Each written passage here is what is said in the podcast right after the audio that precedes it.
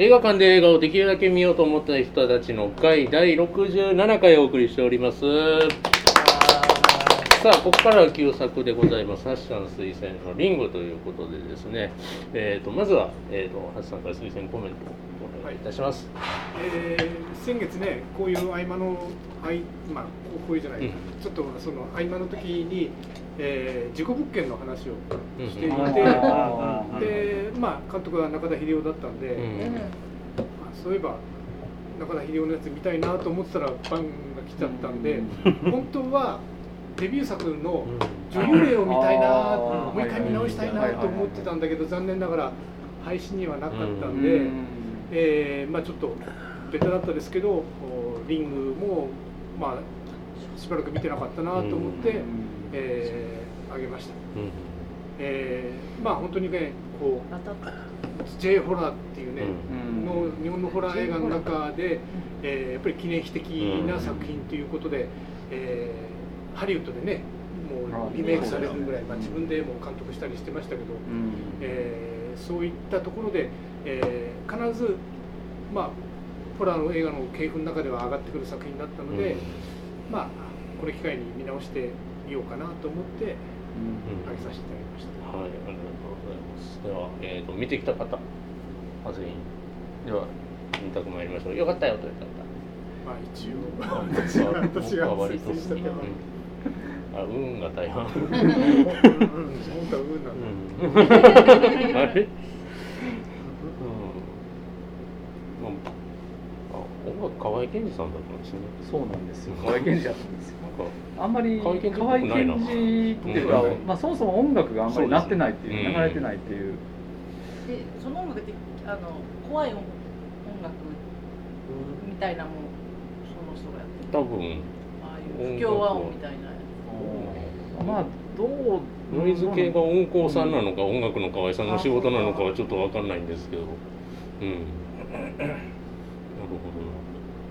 リング、リングって当時見てました？もちろん。見てとこの頃はまだシネコ文化じゃなくて、う映画館で。こう日本立てでリングと螺旋っていうのそうですね。であってで本来だったら私も今回時間あれば螺旋まで見てきたかったんだけど、でリングがあって螺旋っていうまた続編がこう一緒に公開するっていうねこのあれも発想もなかなか面白かったなと。確かねデュアルホラームービーみたいなキャッチコピそうーでやってた確かそんなんでやってたと思うんですよ。デュアルそんなしなんかレンタルビデオ屋で借りて、う VHS で見た。余計怖いですね、うん。それ一番怖い。僕なんか見たことはあったんですけど前半の展開って全然覚えてなくてこれはねもう竹内優子だって全ねそうそうあー今となってみたらね。竹内優子どこに出とった最初の最初の最初の女子高校生。あれ竹内優子。竹内優子。わですよかんないよちなみに友ね達は佐藤ひとみそうなん佐藤ひとみは佐藤ひとみはねもう佐藤ひとみはライザ感じップの。その後有名だ有名っていうかパンスコゲルで結構試合に立ってだったからあそこに出てたっていう話がよく出てたんだあけど。中谷美紀はあのお母さん役のえ？え？中谷美紀。お母さん中谷美紀は中谷美紀は真田の教え真田広之の教え子暗いよな。あれ中谷美紀あれあそれで分かんな？かったどこにいるん。やろうと思ってた分かんなかったでしょ？これ中谷美紀出てるけどどこ出てんねん？だからあのー次のラスこトのこれやってるあのービデオに出てくるあれが中谷美紀いやいやいや。やあー絶対ですあの頃はそこまで。うん。そこまでそこまでだったね松島菜々子は可愛らしいな。下手すぎる。うんいやその話 その話に入る。いや若すぎて若くてびっくりしました。本当に。ねうん。松井。松松松井松ちゃん松重松松松井豊。うん。だからもうなんかめっちゃ若いやん。うん。竹内優子竹内は本当に分かんなかったな、まあ途中途中でなんとなくあうんうんそうそう。雰囲気が出てきてあったけど、顔見た瞬間ねすごい頭にかかる。どっかで見たことあるようなみたいなああねそうそうひろゆきはまあ別格として。うんひろゆきはあんまり変わって変わってないっていうか若い若くてイケメンやけどあんま変わってない。変わってない精査やったらな確かに。ね。松島菜々子と並ぶとねうん。顔に栄養がいってる。まあこのね番界組で。界隈では界隈では。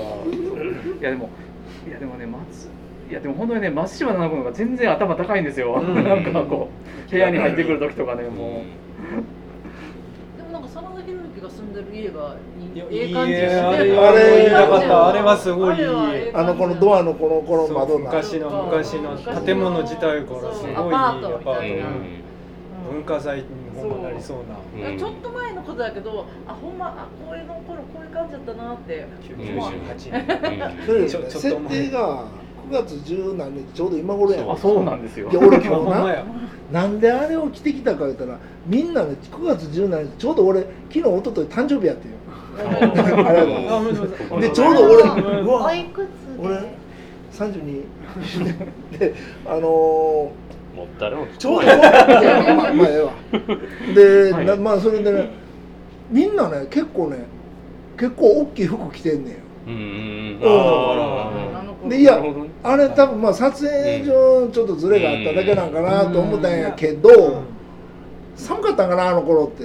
今暑いからかな。ほんであまーあもう俺着れるわ思ってほんで長袖あのジャンパーがジージャン着て出てきたら六甲ライナ暑いですよ。ーライナーで暑いやんけよ 暑がりじゃないですかもともそうやねなるいやでも9月やのに結構着込んでるなとは思いましたね。そうそうなんかあの竹それこそ竹内15とかなんかこうなんかニットっぽいのそうにさらにカーディガン着てるみたいな。そうそうそうそう。はね。それぐらい温度の差はあるのかな。関東涼しいんじゃないですか。あいやでもまあ今年特に暑いからね、うん。なんかなんやろうな。ひろゆき何の教授なんですか？数学出してるし。何の研究をしてるんですか？あのスーさんっぽいのなんか買っとったら数学とかなの何？物理う系ーでも医学部でしょ？大学部だえからああのね螺旋み螺旋見てたらね医学部なんですよ。どうやら医学部みたいなんですよ確かえんなんか自分のそういう体質とちょっと反発して科学方面に行ったのかみたいななんかそういう。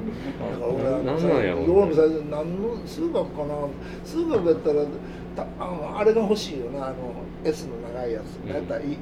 でなんかあるやんか。答えが出る。理理系の方はいらっしゃいますかって でイングレッシュななんかなんかそんな。ああこういうあわかりました。行列的なやつです。うんあのー、こうこうこう書いてこっちにこう。いう全然わかん。ない微分積分ん。でも最初のあの竹内優子パートはめっちゃ怖くて私、うん最初怖かった。怖いよね。みんな全然最初はなんかほら噂話をなんかしてて。こう部屋の中でね。でそん。で出してギャハハとか言いながらだんだん怖くなってい二く段落ちになっやてんのがね。そうそう、でもやっぱりビデオをコピーして、うん。コピーをずっと続いてい人にコピーを渡していったらそれがターゲットになるっていうのは今 SNS 時代でデジタルでパンと上げられたらどうしようもないないやなんかねああいう噂話っていうのは本当にワンセットになっていてそうそうそう。不幸の手紙とかちょうど流行ってましたからね。うん。ずっと。うん。今 SNS でパンと動画上げたらやな。みんな見るやなあれあれのリングの数年後にあの僕ら世代やとミクシー上での不幸の手紙とかなんかあのそういうのを、はい、あの経験するんですけれども、うん、なるよね。だからまあ最近もうちょっと前だけど貞子ってやっぱり、あのこの監督が撮ってうん、でその時だからもうパソコン上の話。貞子 3D ですかね。アップデアップデートされてだんだんもう貞子もすごくカジュアル化されて、うん。今はこうちょっと笑いみたいな感じになってるけど、この初めて見た時は、ほんまにびっくりししたから、うん。そのテレビから出てくるとかも知らなかったから、ほんまに怖かった、えー、本当に最初あの頃。初見の時は本当に。びっくりしびっくりしましたよね。あのホラーもんってまず見ることないねやわ、うん。でうんテレビから出てくるのとなんかその後のやつなんかリングとかなんかリングじゃない螺旋その螺旋。とかなんかあの真っ白の顔の子供が出てきたりとか。あそれは別あまた別なの、うん。俺あ戦のったりする真島の子供がいつ白変わってるあそれはちょっとね飛びすぎでいやいやこしいなってが。あの押し入れから出てくるのあれやなんか。いろんな混ざってますそれ多分14っぽいそれも14っぽいっすドラえもんじゃなくてこの子いつになったら白い顔なんだろういやもうなんかその問題になったら原作はあの男の子違うんで。ああそうか。まあ、リングがあってああいうのも作られてっていう流れはね多分 J ホラーの流れがあるんですけれども。最後までうん知らないやんけこの子供でもこの子供がちょっとほら怖い感じをずっと出してたから。ちょっと怖かった君ら子供なんかあのシャイシャイニングの子供みたいな感じ。あそうそうそう。うまいですよね。私ほんまに。まああのー可愛い子供やのにね。真田と雨の中行き違うやんか、うん。うん。泊まってお互い見てあはいはい。ほんでスーッと何も話しない。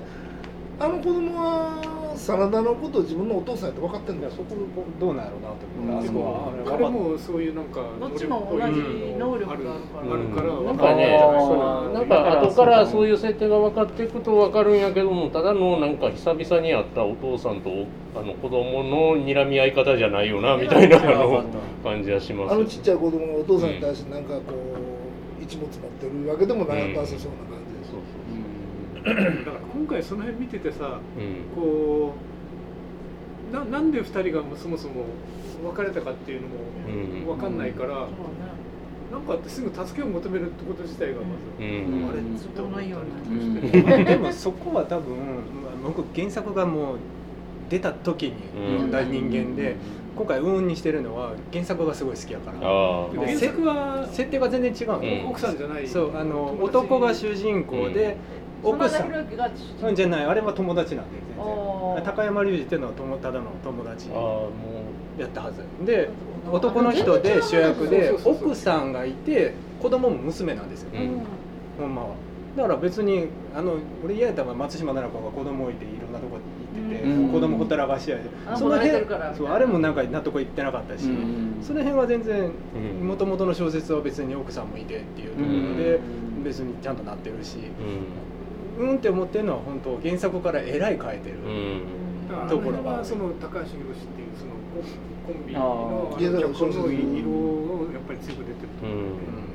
私あの子供がねだからいつずっと最初からずっと思ったのは自分あと1週間で死ぬと思ってでシングルマザーで母1人子供1人で子供あんだけほっとくっていうか、うん。で死ぬと思ったら子供どうしようしか考えないっていうか、まあ、みんなそうじゃんかどうか分からへんけどやっぱりもうもうあのあの親子感が全くないっていうか、では松島菜々子に母親感が全然ないしでこう子供への愛情とかも全然どこにもないし 子供もなんとなくいるけどお母さん大好きみたいのもほとんどないし一番最後にこう電話するシーンでなんかもう子供に会えないかもしれないみたいなそれそこでいきなりそこだけで見せられても、うん。いや今まで子供全くほったらかして自分 死なへんように走り回ってたやんかとどうやろ子供ちっちゃい子供必死で育ててたらまずなんか子供と、まあ、生き残る方法は探すにしても子供と会えなくなったらどうしようとかそう子供をこの後どうしようとかそういうことまず考えると思うねんけど何だこれはどういう人が書いたのとか思いながら そそこが一番納得がいかなかっだからもうそこは貞子の謎をかける。っていう まあえっ、とた子供いなくていいやんほんならと思う。プロットを進める力は貞子を謎を解くっていう方向で、一応理屈としては結局子供残していくことになるから残さんためにはって言って別にあのなんかあると思うんですけどただ映画で見る限り全くそういうのが見えない。子供への愛情が原動力になってそこに突っ走るっていうふうには見えなかったから、ただ子供見ちゃったっていうのがあるからそのまま途中から途中からはだいぶ死んじゃうからまずそっちっていうのはまあ流れ的には分かんないでもないけど。なんか今回見直してからやっとなんか子供が見ちゃった理由がちゃんと分かりました。あー聞き逃してた。あれもよく分かんないで、うんなんか取ってつけたような話だったんですけど。竹内優子がいなって、うん。がで見ろっていうでも話さ2人でなんかキャーって遊んでるっていうような声はずっとついてたからだからずっと遊んでたんじゃないのそうそうそうそうそうそうそうそうあれなくなってるよね。で人が亡くなった家でなんか弟とかおったとしても、うんこんな声が響き渡って遊んでる子っているって思ったらおらんかったんですよね。だから要は。そうそう。あれはあれあのは辺も怖かった、うん。あそこら辺が怖いよそうそうそう。子供子供怖いよ、うん。でも私後半がねその私もホラー怖いから見ない日本のホラー見たのもしかして初めてかもしれないぐらいなんですけどあの貞子ってやっぱり上映してた時にその予告編とかねであとその上映終わった後もしばらく結構ネタにされて、そのテレビから出てくるなんかとか、コントとかのネタにむっちゃされてて、でもそれでやっぱ自分の中で映画見てたのになんかすごい陳腐化が進んでて、で前半のそのなその貞子が出てこない時は怖かったんですよ、もう。あの来るぞ来るぞみたいな感じと、でもう自分もあと1週間で死ぬって追い詰められた感じとでも、まあ、その時点ですでに死ぬ時に痛い思いとかじゃなくてはって多分1秒ぐらい恐怖を味わっただけで死ねるから、あんまり楽な死に方やと思って あんまり怖くなかったのと、後半に入って貞子どうのこうのになってくるとなんかそのいろんな断片がすでに映画見てないのに入ってきてるから、私はなんかテレビから出てきた時はうわ出てきたってわーってってしまって。もうそれが山村屋多分ねその時に映画館で見てたらすごい怖かったと思うねんけどもうあのホラー嫌いで避けててもそれぐらいのことが情報がすでに入ってその情報なくてな実際に家で一人でテレビ見とってテレビから出てきたらめっちゃ怖い。でもリアルに想像してみたらな。だからみんな最初はそうやった。そうやったやろ。そうそうそう、でもあのちょっと全然話しゃうねんけどあの井戸を開けて水汲み出すやんか「真田お前ここまで水あったやつそのバケツで無理やろお前。数日かかるぞこれ」ってそれやったらポンプ。あのポンプじゃなくてあのホース持ってきて ほんで後で言うんだあの松島奈々子入った時ここらになっとって、まあ、組み出したんか知らんけどお前よっぽど背低いねんななんかもうあれ水出すよりそこを一生懸命さらってなんか本人を探した方がよかったんちゃうのと。そうでもでもねうわーって髪の毛の時怖いけどさつるっとなったら割と怖くなかったそうそうそう。もうあそことかも全然怖くなかった。あそこはだってもうテーピングとかも含めてあの、あの怖くなくするために一旦向いたっていう俺はあれかなと松島菜々子が、あの生き延びたんはそのあれをこう大体がだからそうですよ。普通はそう。そうそう思わせてみたんです、私もそう思う最初あのね虐げられた貞子がようやくなんかお母さんみたいなところに帰ってあの成仏したと。あほらもうひろゆきは抱っこせえへんかったもんな思うわけですよ 僕も。でもね貞子はそんなもんじゃなかった、うん、私がしてあの人がしなかったものをはっとコピーって書いてある。あれあれ。おもろかったですね。だって今パッと出す時にさ書くからマスターの方反対にマスターの方が書いてて。そうやんねそうやな。僕はあの水をさらってる時に「もう6時よ」って言った時にもうイラッときてました。島田直子に「うるさいわ」ってコピー。をして急に人事にしよったのあそこ上がっていくのが一番大変やん、うん割と疲れてやってんのに、うん、でもひろゆきもなどっちもさ上がれてさ、うん、私はあんなも絶対上がられないと思う。あれあれどうやって上がったの？死ぬ気でやってますから。爪がピエ取れるぐらいになってんのにさなんかもう絶対あの移動なんかドロドロやんいろんな。もうあのドロドロの汚い水やと思うねんけど出てきて私その後なんかこうタオルとか車ってで車乗っていく。車臭くなるやんとか。そういうことが吐きそうな匂い。着替えはないの着替えはとか。とりあえずシャワーしたそしたら俺らは先に帰ろうみたいな。車で。そう普通救急車。いやほんでも普通あれやったらまず事情聞かれるよ、警察署で、えー、なななんですか？この、ね、壁なんか壊しちゃってなんなんでこんなことしてたんですか？っていう。積み立てって。あのなんかなりますよ、うん、まず警察から「お前だよ」でもでもあれじゃん。テレビがなかったらさ出てこられへんのかな？いや多分方法はあったんだと思いますけどね。スマートフォンの画面からでも。であれ結局ねその正灘宏之に見せて自分は助かったわけやんか、うん、でなんかこうその終始あのあの2人元夫婦の2人は、うん、あのそうよりを戻す雰囲気はなくってお互いまあちょっと抱き合ったところはあったけど。その恋愛観とか全く蘇らなくって、いやもう別々どこかツンツンしてるねんけど、ツンツンしてるねんけど松島菜々子に対して「いやあなた彼にそれ見せて彼を殺したのはあなたやねんけどそれはどうなん?」っていうその両親の呵責はないのっていうのがちょっとなんか気になってたのとなんかあのそこでもそこで夫婦間みたいなそういうドラマを持ってきたらまた話がおかしくなるから、持ってこなかったんやろうけどそれもなんかねちょっとね。だから結構そういうなんていうかな入ってくるこう導入のところっていうのはどうもねやっぱりしっくりこないっていうのが一つと、であと謎解きもさ結構もうその真田広之の能力で原始っていうかさ、うん。もうまあサイコメトリングですよね。パッとこう昔のところが見えてきてそれでうん。分かっていくっていうところがなんかそこも原作ないですよねあれ。原作はあの特殊能力は別に持ってない設定やから。だからもっといろいろいろんなところに行くやんね。うんうん。原作では。そうでしたよねまあそれで助かったと思わしといてで真田広之が襲われて亡くなっちゃったっていう意外性と、で、えーじゃあまたコピーした人誰かに見せなきゃいけないっつってうん。おじいちゃんとこ行って助かったなと思わせるうん。けど、ね螺旋に行くと 実は死んじゃった。助かんないんだあの二人は。あ。そうなんえ？だそこのそこあのの親子？松島の親子も含めて。ずっとコピーしていったら劣化するのじゃん。画像が因果応報もう根本から違うみたいな。だから違う。そうでなんや。あなんか？今日ツイッターであの誰かが言っとったら結果が違うんやみたいな誰誰や？あのなんかね忘れた。多分ヒロさん。いやいやヒロさん？ヒロさん。が、うんうん。なんか書いてた、うん。で螺旋の方はさだからそういうホラーっぽさからまた違って、でこう SF 的な展開になってうる、んへであれを呪いのあビデオを見たことによってびてっくりしました。DNA がこう改ざんというか DNA 改ざんされてで話ウイルスが発生しウイルスパンデミックになってで、えー腫瘍ができて、うん。それで1週間後に亡くなる。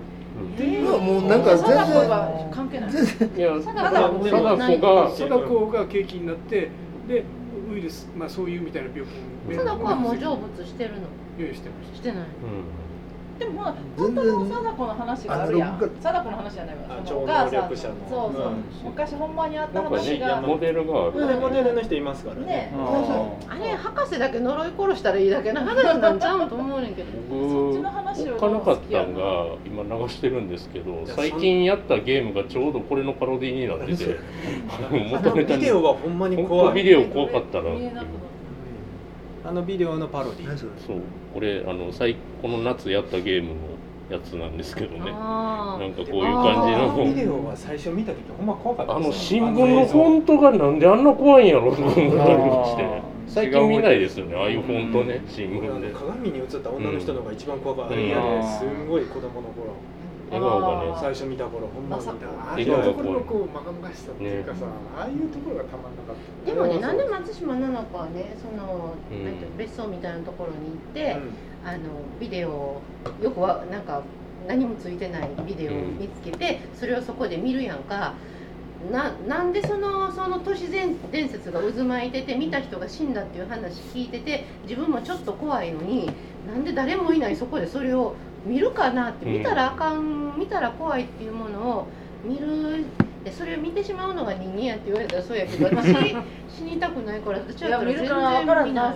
見るとしたらみんなで見ようって言って。なんかみんな映画の会で見るけど 全員一緒あの一連卓勝で。あそこの場面のビデオ結構いい。なんか名作を揃えてますよねそうでしたね。あああそうそうそう。ちょっと撮っとこうと思って。ビデオ屋さんビデオ屋さんっていうか別荘のビデオ屋さん。トガンとかインディ・ジョーンズ。レイダースからこれ3本揃ってますね チャーリーシー。ンなかなかいい揃え方をあのねペンションに置いてるビデオやからその時にみんなが見る人気なる人気。トッあプガンのレンタルビデオの人気コーナーの。ペンションでそれ置いてみんなで見たら えあんな文化ありましたっけ？ペンションってあんな文化ティファニーで朝ペ食をどうかなビデオ。いやでもこれ結構ね多分あったんかもねそこら結構ねなんかねスタヤ向けのやつですよあの漫画のライブラリが充実してるとかそういうのはあったんいやここにアダルトコーナーとかがあ旅ったんで館とか行くと DVD が置いてあったりしてでも名作揃いですよそこで。でもあくまでも個人で楽しむためのものってなってるからね。だからこれを行とする行とすると上映することを優ペンション難しい。ペンションがうん。これを置くことによって客を呼ぶってなると罰になるうん。でもなんかあと松嶋菜々子の職業が何なんかがいまいちよくテ分かんない。レビのディレクター。ディレクター。ディレクターなの？いやだから報道一応テレビ局の記者じゃない一応そうなの記者記者な？のいや一応そういう位置づけやと思うんですけどね。でもなんかなんかね微妙に上下関係あるみたいな。でもなんかね、あのディレクターディレクターってことうん久しぶりに見たあのこのごっつい手帳あのいやシステム手帳。今システム手帳持ってるの見えひんな。保護日手帳じゃなくてシステム手帳。ですね保護日手帳分厚い保護日手帳持ってる人はいるけど。いやでもシステム上にあんなに綺麗にびっちり書くかなって思いましたけどね。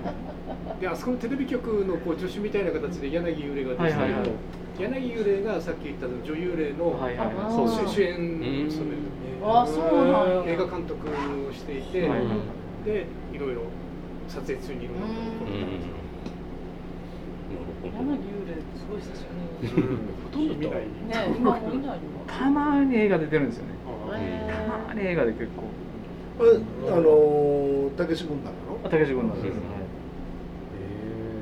でもだからこうリングが圧倒的に評価高くて、うんで螺旋がもうめちゃくちゃ評価低かったんで、あー飯それで陽子ちゃんが3話陽子ちゃん。3話見ないでいいって言ったのがそれ。いやそういうことそういうことは言葉だ、うんあそうか。であのでそう。3作目のループは映画化されてないんですよ、うん。はいはいはい。まあしない方がいいと思うんですけど。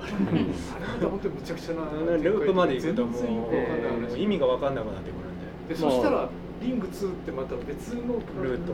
そうみたいななんかねあので別の時間線が別になってしまってこれがまたなんかすごい話だな、ん何を言ってるのかわからなくなる。同じ監督なんですか？あそうなん何を言ってるのかわからあない。ーだから螺旋は違うんです。螺旋は飯田ジョージっていうテレビディレクターかな。あえっ、とね、えー、と95年90年代前半に深夜ドラマで「ナイトヘッド」っていうのがあって、うん。あの豊川悦司と,、えー、と武田真治が超能力者の兄弟役であなんかこうなんかなんか組織にかなんかしなきゃなんか追われてるっていうそういう話で、まあ、あの関西で映らなかったんであーなんかすっごい遅れてやってたのかな、うん。僕はあんまり見てないんですけどもなんか当時いろいろこう雑誌とか見てたらめっちゃ大評判っていうのがあってそれの飯田ジョージっていうやつがリングのテレビ版の脚本会だったんですよ、うん。で特番みたいな感じで2時間でやっててでそれ結構僕好きやったなって面白かったなって記憶あるんですけどね、でそれでまあ飯田ジョージ、えーとリングが映画になります。で螺旋は飯田ジョージが撮りますって言って、なんかおおそうなんやって思ってたらなんかこう、まあ、僕なんかなんなんなんでか知らんけどっていうかまあエヴァンゲリオン数して抜かしたか知らないですけどあんまりリング見に行ってなくて劇場に。で螺旋がどうやらそのリングがあんまり面白くてあ螺旋はあんまり面白くないみたいな。そう。なってすごい話になってて。ああそうなんだ。飯田ジョージやのになへえって思った思っていた。当時。あんまり話的にはさっき言ったようにこうのれのそういうホラーから SF 的な話になっていくっていうのはうんもう話と好みとしてはすごくうん。好きだったんだけど、まあね。まあなかなかそこが幽霊の将来正正体見たり彼を罠じゃないですけども。なんかそういうこともあるのかしら、うん、割と好きな話ですけどね。なんかそういう理屈付けをうんそっちのアプローチからするみたいな話はすごいですけど、でも今でもずっと貞子は生きてるやん。うん、あ 生きてるとかずっと映画としてさ、う一番新しいのまあ。に貞子 VS ってやつああいやいやそれよりまださらに2作ぐらいまたまって。いやすごいよ貞子ねそ 3D のすごい貞子っすね。のなんかキャラクター力というか、うん。スター性がやばいなずーっと続いてんの？そういうところで貞子っていうのはあれですよね。別格のキ別格ャラクターとしてのキャラクターやんねもうジェイソン・ボービーズとかと並ぶね、あのフレディとか。あの辺とま並ぶ。なんだこれ？男はつらいひきこさん VS 貞子。だからこのままずっとこの貞子は、うん続いてほしいなって思うとかややっぱり最初のねリングを見な。いとかや子って。ジオンの。火薬はジオンのキャラクター。私かや子アベンジャーズみたいな。かや子のためにもうねもういいようにこき使われてる。トリッ画じゃあこれや。トリッこれ。これクがあったん。もリングがあるからなのかしらとかは思ったりするほんとねあったっていうか。なんか雰囲気的そうにあのねリングの少しえっ、とね 99年え入ってたのかな？なんかねほぼ同じ年なんです。ああそうか。だいたいうん同じタイミングでネタが結構かぶってる。うん。トリック？あごめんなさい。あのごめん。継続で間違ってた。ああそうだよね。継続が継続が先。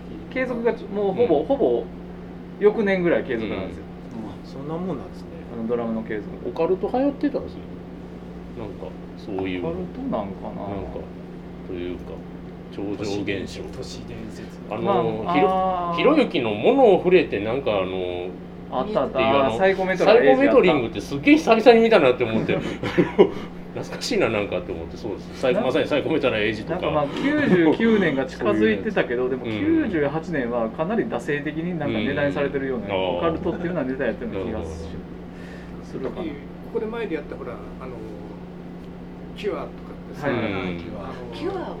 ああいうあの頃のホラーってなんかやっぱりゾクゾクするような怖いうん。作品がだから結局あの黒沢清高橋宏小中和也いえ和也小中千秋えちうん。千秋でよかったかな。小中一派っていう、あのが結局さっき J ホラーって言いましたけどそこの中でその幽霊を取るなんていうの理論みたいなのがあって、いかに怖いかっていう。うん。結局それの実践なんですよね。いや僕気になったのがもうあの貞子サイドからあのビデオを作るまでのアプローチを見たい。そうなんだどういう感じやった？誰のがで誰が電話してきたかっていうのがそうね。でうん。も貞子サイド。どういう感じで？いやそのビデオそのものから作り出したのか？空っぽのビデオに焼き付けたのかとかすごい気になってて年で焼き付けるマスターテープとかのそう。その、撮ってるやつはどっから撮ったんやあれそれなんかいやあれはそれは原作に原作になんかあったとかあそうなんですか。あった気が。まあ完全にねあの貞子愛がカメラみたいなとかまあイメージも含みつつみたいな思ってましたけどそこは。うん。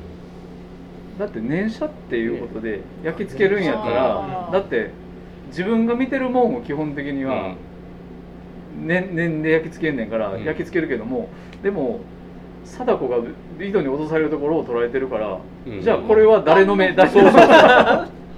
だから後に想像で復元されてるとこも含めてですよね、あのもうなんか私がガンやられてベン落ちたってことはっていうあのそう主観映像じゃない、うん。あれも不思議な。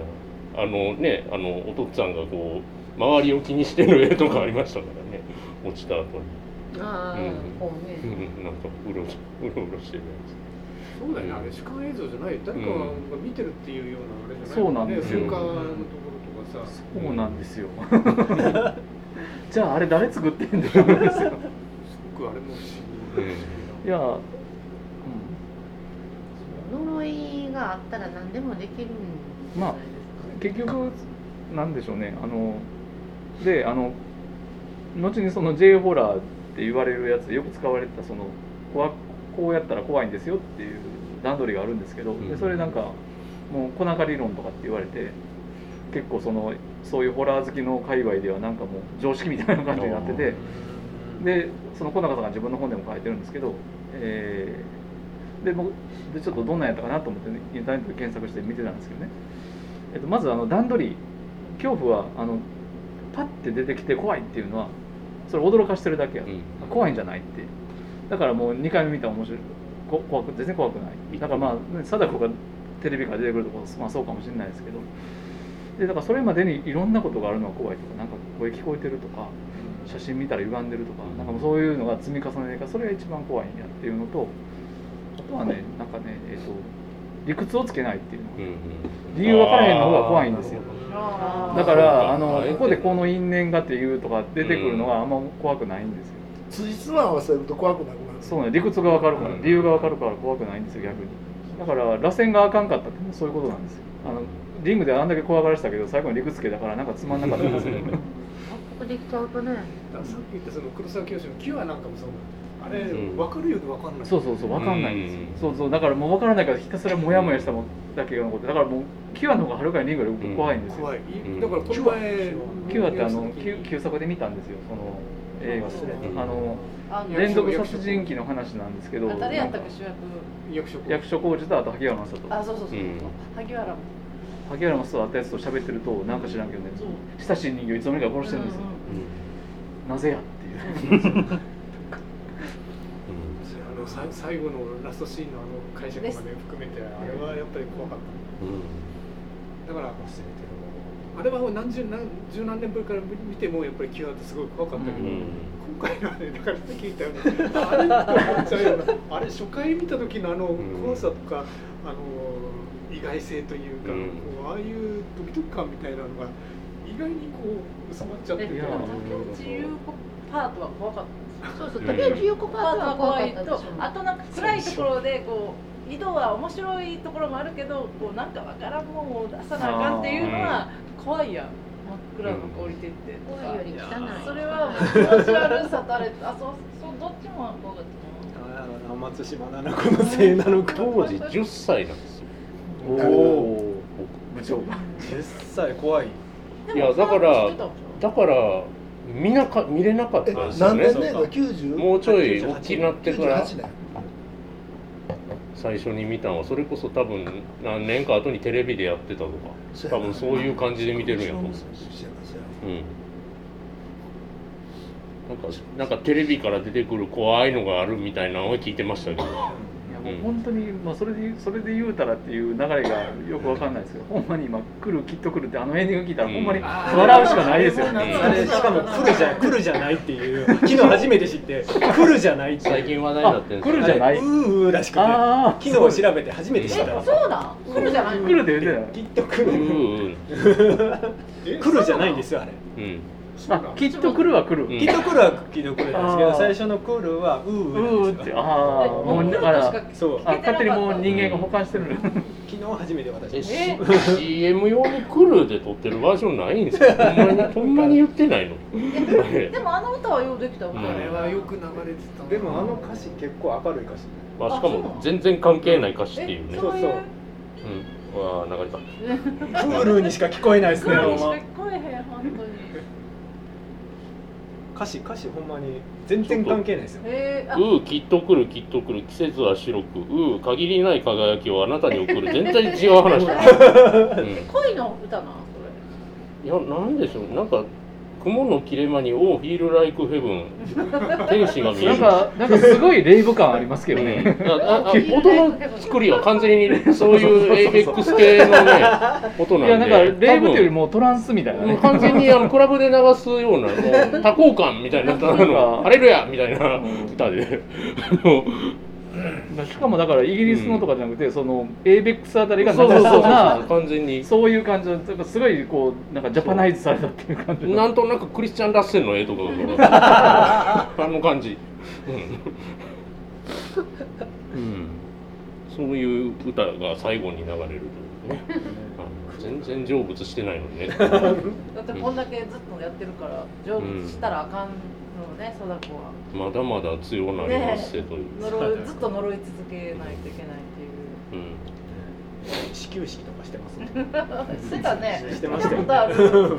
なんか始球式みたいで中田秀夫はまだホラー撮ってるっていうね、別にそんなホラーなんていうかそのそれこそあの小中千秋とか、あの黒沢清清とかと比べてもそんなにホラーせんなんていうか思い入れないはずやのに ずっとあのそういう怖い映画ばっかりあのスマホを落としてみたり、うんうん。そういう映画ばっかり撮らされてるっていう。そうなんやそうなんです。あスマホを落としてるの落と落としただけでもないよねってやつです。よね落としただけじゃないそういっぱいいっぱい映画も撮ってるんだけど終わった人とかってあーあいうのも撮ったりはしてるけど確かに。お客入ってるのはそうなんですよね。思ったんはあの貞子ってそんな昔の人じゃないんやな当時の。しあー明治大正？明治大正とか思うでしょ？なんとなく。え違うんですかあれ？ち1950年代でしょ？だから98年の40年代やから。あれもともとのモデルの人もそうそうそのぐらいの元々人ねお母さん。の人がモデルの人はあの実は福来博士やからその人たちは多分戦前やとう思う、ん。多分その辺昭和初期やとかぶっちゃうんでしょうね。うん。貞子自体が若い若いってだからその娘やもんな。うん。さらに娘先生とそうそうで打線見てたらなんか貞子はどうやらあの小さな劇団とかで女優をしてたらしいっていう、うん。生きてて。そうでその後リリングゼロとかうんあそっちに行くんですよ。仲間由紀恵でしたねみたいな。仲間由紀恵モモデルの人は1868年生まれ。かなり前。なってた。はいはいはい。19世紀千里眼の女みたいなやつでしょ、うん。そうそうそうそう実験も実際して、うん。ねうん。でその人が伊豆大島の人やったことは確か。いや違いますよ。あこの人岡山。あ岡山の人なんや。そう山なんや。そう他のモデルかもっていう人も熊本やったりしますうから、んへえまあ今までそういういろんなそういういろんな千里眼の女みたいな人がいっぱいいたんやろね、うんまあ、見せ物小屋とかねそんなのとかと似たような感じなのかな、うん。それをもうちょっと科学っぽくうんさしたみたいな、ねなんか。今最近こういう人出ない。いないよね。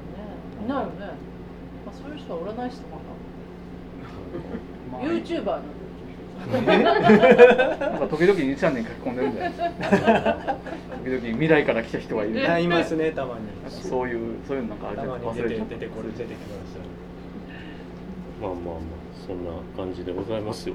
でもなんかみ久しぶりに見てよかった、うん。すごい。なんか意外となんかな名前が出てる人が名前並んでるなっていう、ね、そうそうそう。そうそうそう。今となっては松重さんそうなんかしれっと西岡徳馬出てたりねえあ出てたえ写真違いますあれあの過去の過去の弟さん違う似てるな似てる人だけ弟違うかごめんなさい違ったらごめんなさい出てない？あの親戚か。親戚。なんか西岡徳馬っぽかったんですけどあの要はその過去のあの記者会見みたいなんで、おった人の中におった気がするけど違う？違うかも。似てるような気がする、うん。なんかカメオでもそこにはいないんじゃないかっていう、うん今西岡徳馬を調べてるけど。じゃあ気のせいです。似てる人です。はいあのおじいさん誰やっあれあれはね沼田洋一さんという役者さんで。なんか特に。あのあれですね伊豆のおじいさんですよね。たあの船最後船出してくれた。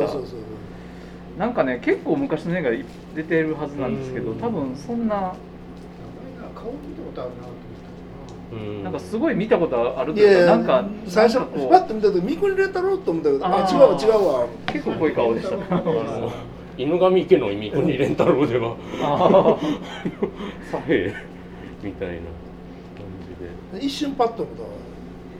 うん。あれ系の顔やーうん。ちょっとごつい系の、ね、はい。そんなわけで、はい。そんなわけだ？えっ、と今日は。ね。ちゃんと螺旋も見ないとダメですね。なんかで。いや螺旋まだから見見なくていいんですよ。よいやでもリング2を見ないリング2キック2の方いやでもわかんない。でも螺旋はそこまで悪かったんかっていうのはよくわかんない。です、うん。まあよくわかんないっていうかまあ見てちょっと古臭いなと思いましたけどあの途中まで見て。いやでもループループ読んでほしいな。ルーループすごい読んでほしい。もう読んで感想を聞かせてほしい。まあ一通り多分各種配信サイトにゴロゴロあったと思いますので皆さんこれを機にご覧あれちょうど。えっとこれを聞く頃には過ぎてますけど20日が 明日だったりみあたいなね話ですよね。そうか明日死ぬの？明日死ぬんですそうかそうか。ああじゃえああだから火曜日や。あさってしあさって俺この前けけ見ながら計算しとった 俺これ見て俺誕生日やったしえっと思って。あさってかしあさってぐらいにひろゆきが死ぬんですよ。ひろゆきが？ひろゆきでもさ最後嫌な顔変な顔になるけど男前そうそう。男前はどこまで行っても男前だっていう。男前やな。っていうかもうひろゆきが俺ずっと前からですけど岡田君に見えてしょうがないんですよ。ああー。あひらひらパー兄さん。ですな。平場兄さん。また今回ちょっと当時やから肌がちょっと今より、色艶が。そういいから余計にね。そうん。まあ俺なんかイメージパッとするのはトム・クルーズやな。うん。それはまあそんなわけで、えー、東京は Q さんがリングでございました。ありがとうございました。